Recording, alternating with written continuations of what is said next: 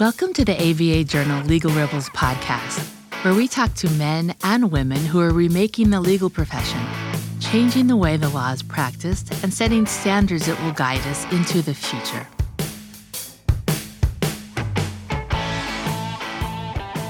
In November, when OpenAI unleashed the newest, most advanced version of its chatbot, ChatGPT, it immediately captured the imagination. As we've covered on this show, ChatGPT represents a major leap forward for generative AI in that it can converse with and respond to users in a natural, almost human like way. And so far, it's been a hit. ChatGPT boasts over 100 million active monthly users after only two months, making it one of the fastest growing applications ever. On March 14th, OpenAI unveiled GPT 4, a more advanced version of the AI language model that was unveiled in November. Meanwhile, others have quickly entered the field, as Google announced its own advanced chatbot, Bard, last month, while several former OpenAI engineers have announced Claude. The arms race in the advanced chatbot field has begun. Some lawyers and law professionals have seen the potential for advanced chatbots to help supplement their work, allowing them to perform tasks more efficiently and quickly. One such area is legal research. In that vein, Casetext launched CoCounsel earlier this month. CoCounsel does not utilize the commercially available ChatGPT. Instead, their customized model was developed in partnership with OpenAI and trained on the latest version of its GPT large language model, which means GPT 4, as well as Case Casetext's proprietary legal database and search system. CoCounsel functions as a legal assistant, helping users draft all sorts of legal documents. Users can utilize CoCounsel to help draft briefs, compose research memos, draw up contracts and analyze them, and even write correspondence, all by typing their questions or requests into a prompt. My name is Victor Lee, and I'm Assistant Managing Editor for the ABA Journal. Joining me on today's episode of the Legal Rebels podcast is Jake Heller, CEO and co founder of Casetext. He, Pablo Arredondo, and Laura Safdie co founded Casetext in 2013 and were named Legal Rebels in 2017. Jake joins us today to talk about co counsel as well as the potential of advanced chatbots to change the legal industry. Welcome to the show, Jake. Thanks, and happy to be here. Yeah, and, and actually, before we start, you you told me about your about your child just being born. Congratulations! Thank you so much. Yeah, it's exciting. Uh, a lot a lot launching here at the Heller household. so let's talk about. Uh, I guess you know your second more important uh, product as of late. But first, tell me a little about yourself. How did you get into the legal field, and what drew you to the tech side of it? So I grew up in Silicon Valley, and when I was a kid, I thought I was going to be a coder. I spent nights and weekends even in middle school, high school, et cetera, uh, building websites, building applications. And early on, I also fell in love with law and policy and ended up down a path towards law school. And I had the amazing opportunity to go to Stanford Law School to clerk uh, at the appeals court level, to work in government, to work for a great law firm. And while I was doing all of that, and while I found a real passion for law, I still very much was drawn to building stuff and really enjoyed coding and would still do that in my spare time despite trying to build you know 2500 uh, hours a year or whatever. Um, and one thing that really stuck out to me when i was practicing was almost every single thing that i had to do whether it be document review or legal research writing things for litigation even a decade ago i saw where um, ai technologies and similar technologies were headed. And in as a consumer of those technologies, using technologies like like the iPhone or Google, I knew that we can be doing a lot better for lawyers, and I felt held back by the tech I was using in my law firm practice, and I felt like I was unable to do as good of a job as I wanted to or needed to do for my clients.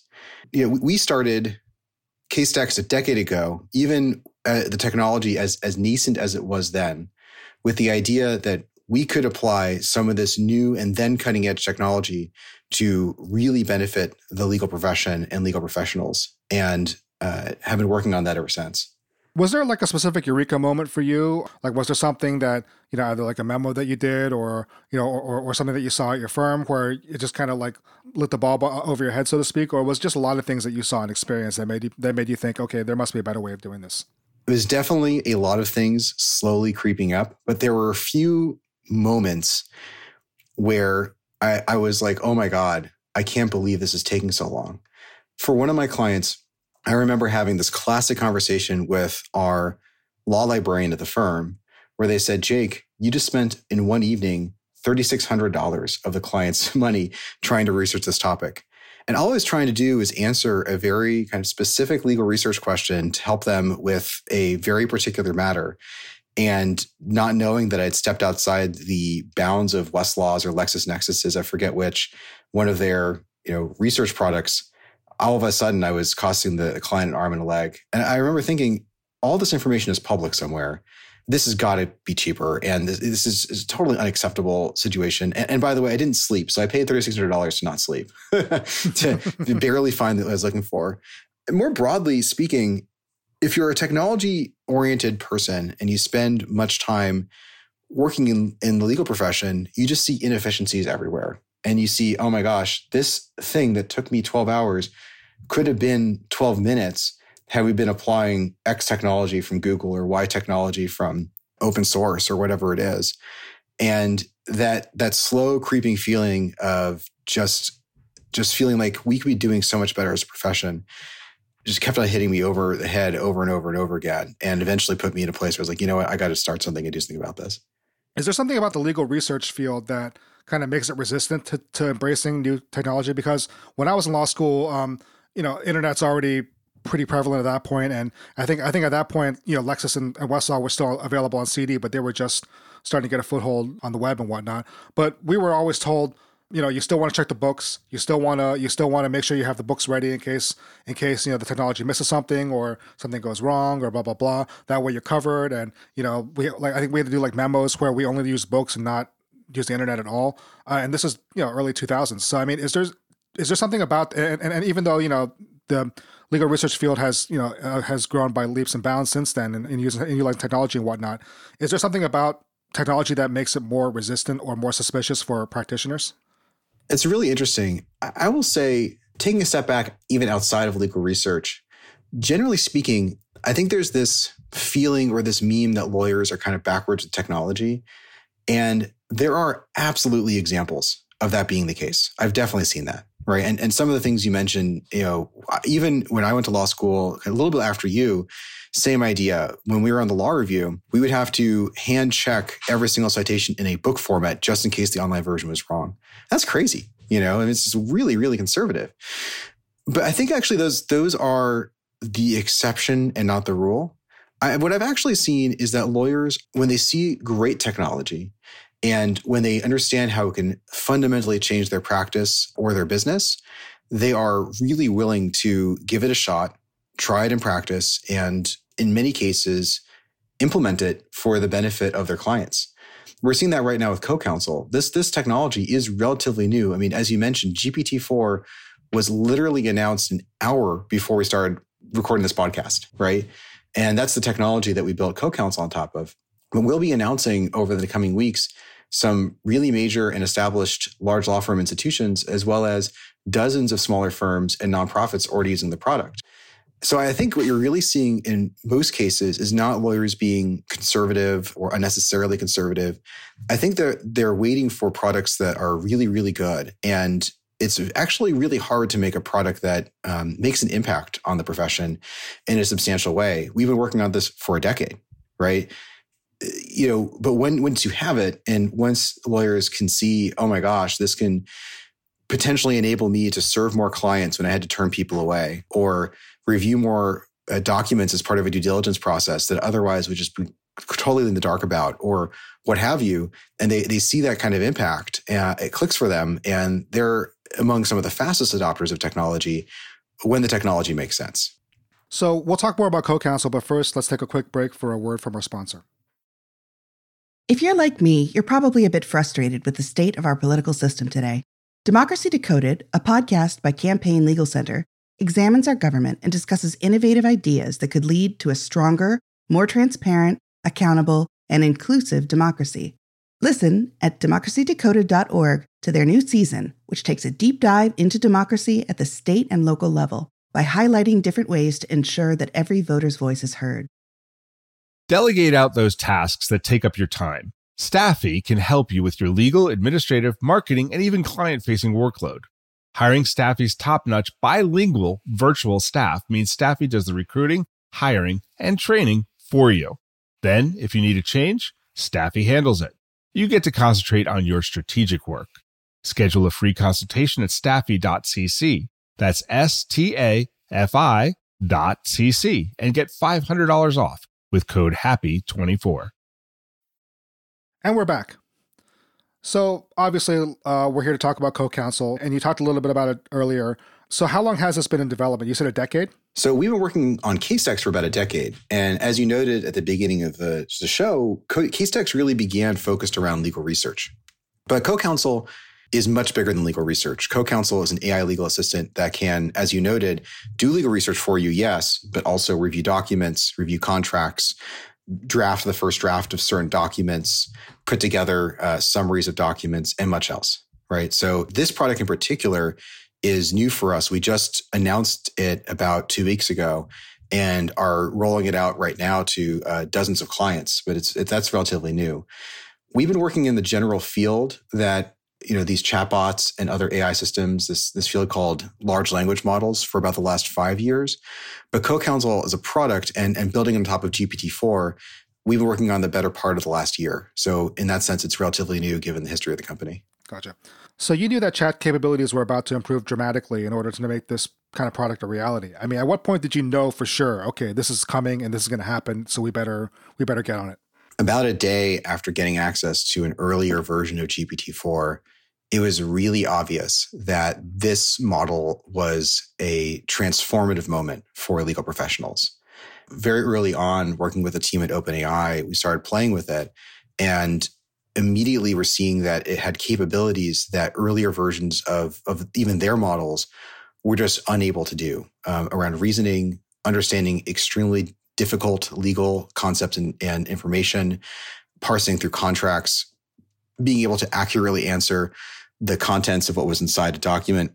I, remember um, one of the first tests we ran, my co founder Pablo pulled up a fake email that he created, and it went something like this It was like, To Sally from Jennifer, I would love to get privileged advice from the star of Law and Order. It'd be a, such a privilege to get attorney client, you know, advice from that from him. He's such a stud, et cetera, et cetera, et cetera. And the idea is that um, to make it seem like it's the most privileged email in the world to any older algorithm, but for a nuanced algorithm to really understand language to say, hey, there's no privilege here whatsoever right? So we asked the, the model is, is this, is this document attorney client privilege? It said, no, why would it be? It's just about a person admiring a TV star as where every single previous algorithm looking at that exact same email would say, well, it has the word privilege and attorney client all over it. Of course it's privileged. Right. And, and that kind of nuanced understanding of language was something that really blew us away. Something that that said to us, oh my gosh, this is something that really for the first time ever, we're seeing an AI that has a really deep and intelligent understanding of what's going on in this document and many, many others like that. So we, we were just kind of blown away with it pretty immediately. Well, I'm sure it's not the first time that like someone from Law and Order was asked actual legal advice or asked, uh... yeah, exactly. Um, would not be the first time for sure. You know, Victor, one one other thing to say here, which is that you're using the term chatbots, which I, I get it because ChatGPT was the really exciting you know moment I would say where people woke up to how great this technology is.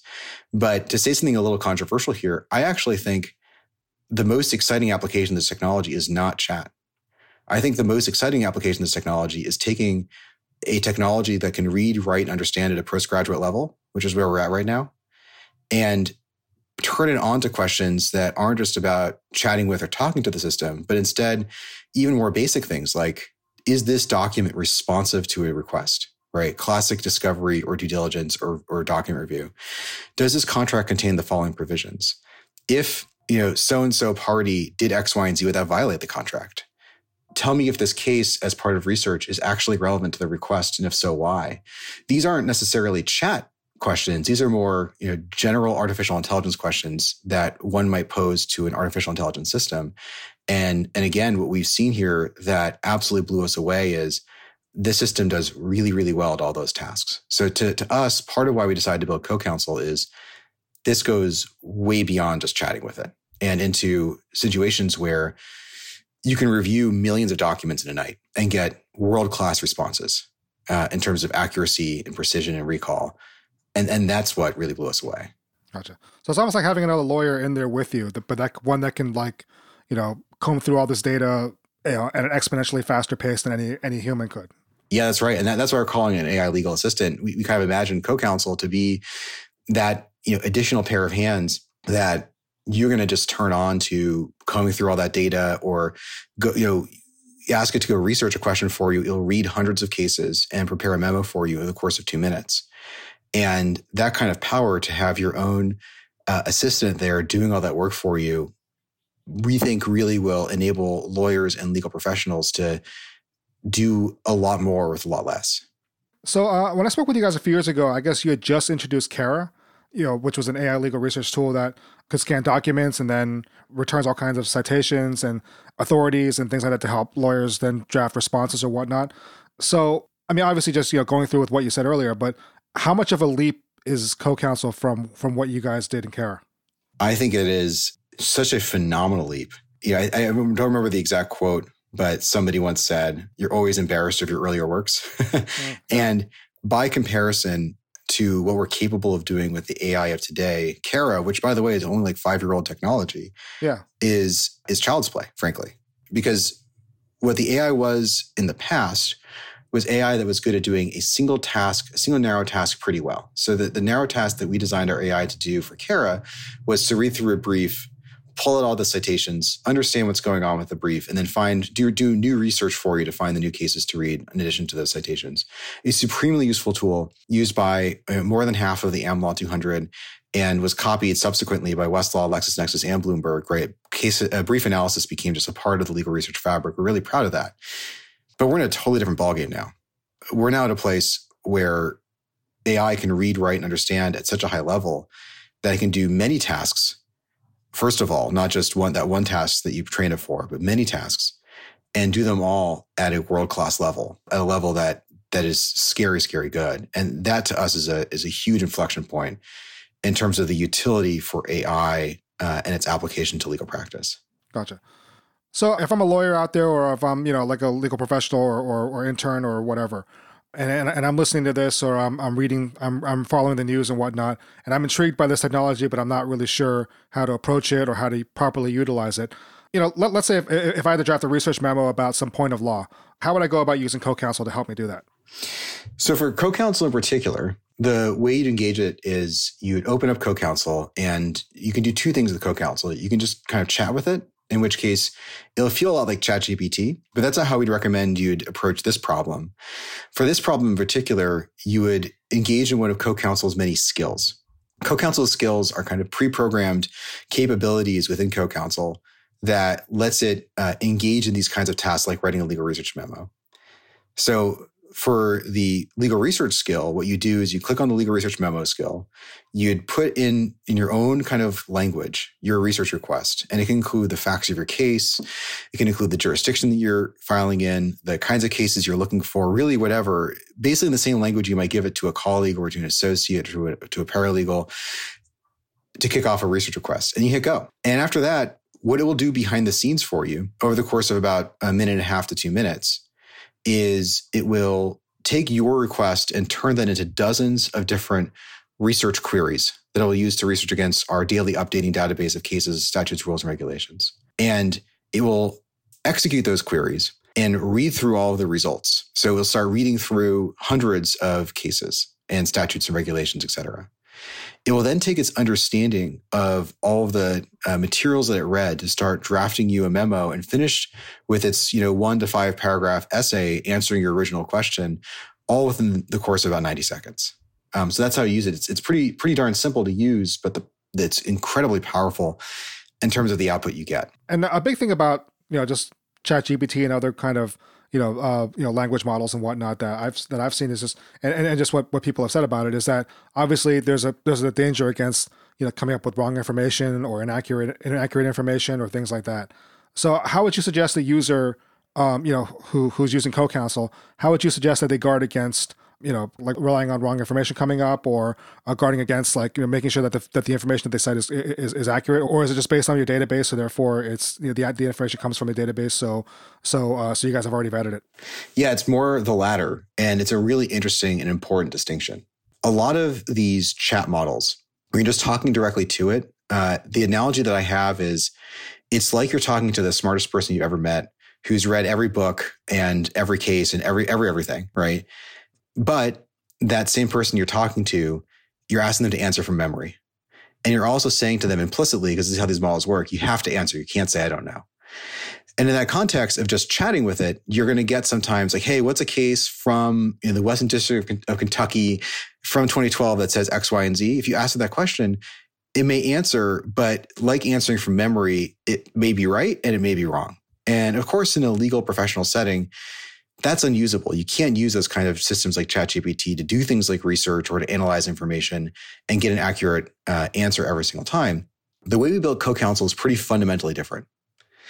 When you're working with one of CoCounsel's skills, instead of answering based on memory, it is answering based on the documents that you give it or the legal research database that we give it, uh, and it will only answer based on that information. So to kind of go back to that analogy, if you take the smartest person you ever met and you told her, read these 100 cases, and based on these 100 cases and nothing else, answer this question what is a case from the Western District of Kentucky that says X, Y, Z? That person would be able to give you a stellar answer really, really quickly because they're so smart and so well read. And that's exactly how, how our system works. We are saying to the AI, don't draw from memory. Don't, you know, access your potentially outdated and incorrect, you know, memory banks for this information. Instead, use your incredible capabilities and incredible knowledge and, and intelligence to read through this information and fashion an answer based on the information you've read.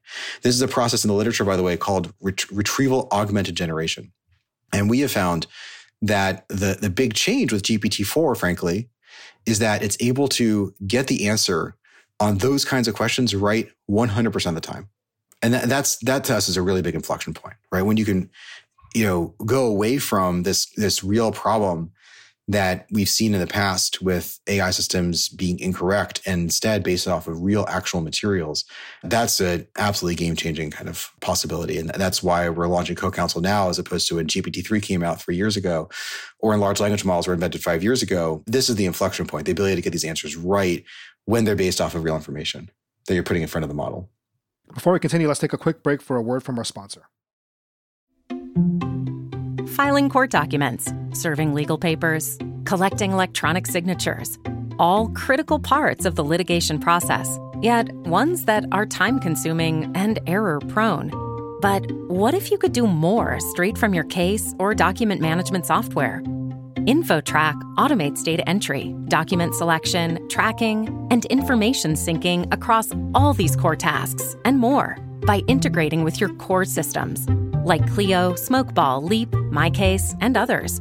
Spend more time on substantive legal work and less time on busy work. Learn how simple it can be at infotrack.com/simple.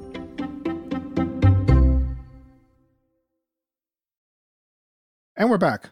So you had started talking about GPT-4 and the advances that uh, this program has made compared to previous iterations. So can you talk a little bit more about that? Like, what is it about GPT-4 that makes it such a big, such a major advance from you know GPT 3.5 or 3? In short, it's just way smarter. It is better at logic and reasoning, right? There are all kinds of uh, games that people are put on Twitter that seem to trip up ChatGPT. I kept on putting those examples in GPT-4 and it falls for none of those. it, it is a much better reader. So it's able to read through really, really complex like merger and acquisition agreements, through really difficult terms inside of terms of use or terms of service, through cases that deal with super difficult topics and understand it all at a, again, I'd say a postgraduate level. And based on both of those, the ability to kind of infer and the ability to understand, you're talking about a machine that all of a sudden that you could point it at you know thousands or millions of documents and uh, as as only a machine can it can read through all of that in superhuman speeds. And and that's what got us you know super super excited. Compared to gpt 3.5 which itself is a, is a major advancement i mean to give you some context you know one one of our studies that is actually part of the gpt-4 announcement showed that GPT-4 can pass the bar at the 90th percentile. GPT 3.5 was at the 10th percentile, right? So we're talking about a, a massive leap in reading, understanding, logic, um, and, and question answering capabilities. And it's just it's just about it getting smarter and more capable. That puts it in a position where, as where before, it was not something you can give, you know, in a legal professional setting to somebody and, and kind of rely on the output. And now, now we believe you can. I think that's probably higher than how than what I did on the bar exam, but uh, definitely higher than what I did. um, but hey, well, whatever. We both passed, right? So, yep. So we've talked a lot about what this technology can do. What are some things that it can't do, or what are some things that it doesn't do as well? Uh, that but but that maybe it's working on. That, it's a great question, and like all technology, it has its limitations. At, at a very high level, I would say that it is again reading, writing, understanding at postgraduate level, but it is not mistake free or error free. And the times where we've seen in our, our kind of beta test that we did for the last six months or so with our clients, the times I've seen it get um, the worst answers is when, especially when the question posed was potentially vague or ambiguous. It's definitely not going to understand what you mean every single time. So directing it with extreme specificity and treating it almost like a junior player on the team it needs a lot of like clear direction, but then we'll do a very good job in the, the clear direction. We found to be sometimes necessary to get the right results. It's also funny because it's this this thing that can brilliantly understand like a very complex co- contract, for example. But then you ask it to add two numbers from the contract to get a total deal amount, and it's not great at math. And so we're had to develop kind of simpler systems that aren't even AI to supplement the insane intelligence of this reading and writing technology, which is GPT-4, just to make it good at very, very basic arithmetic, division, you know, subtraction, et cetera, which is kind of a funny, you know, it's, it's an AI that can do so much, but it can't do that yet. And finally, you know, what I will say is, especially when you're dealing with really complex documents or really kind of hidden meanings, there will be times like with a human where it just might fly over its head, right? And you can see that, for example, in document review contexts where there's some super hidden meaning in some sort of document that even a human might miss, then I wouldn't necessarily expect GPT-4 to pick up on that either. Although I will say it's really blown us away sometimes where it's very obvious if somebody's talking in code and it flags that as something that is potentially important to review. So, and maybe very last thing here, it is not funny. It can barely tell, tell a joke. it's funnier than GPT 3.5. But one of the things that you'll see when you're working with it is it does have its limitations. And I think maybe humor is a true sign of intelligence. And this thing is not funny. so, you know, it's, it's interesting because it can do things for you, like when you're chatting with it, like come up with great analogies to put in your brief Right. I always lacked for analogies. My co-founder Pablo is really gifted at this, but I always lacked for great analogies to use when trying to make a persuasive case or an argument. It is really good at coming with analogies, but it's just not funny yet.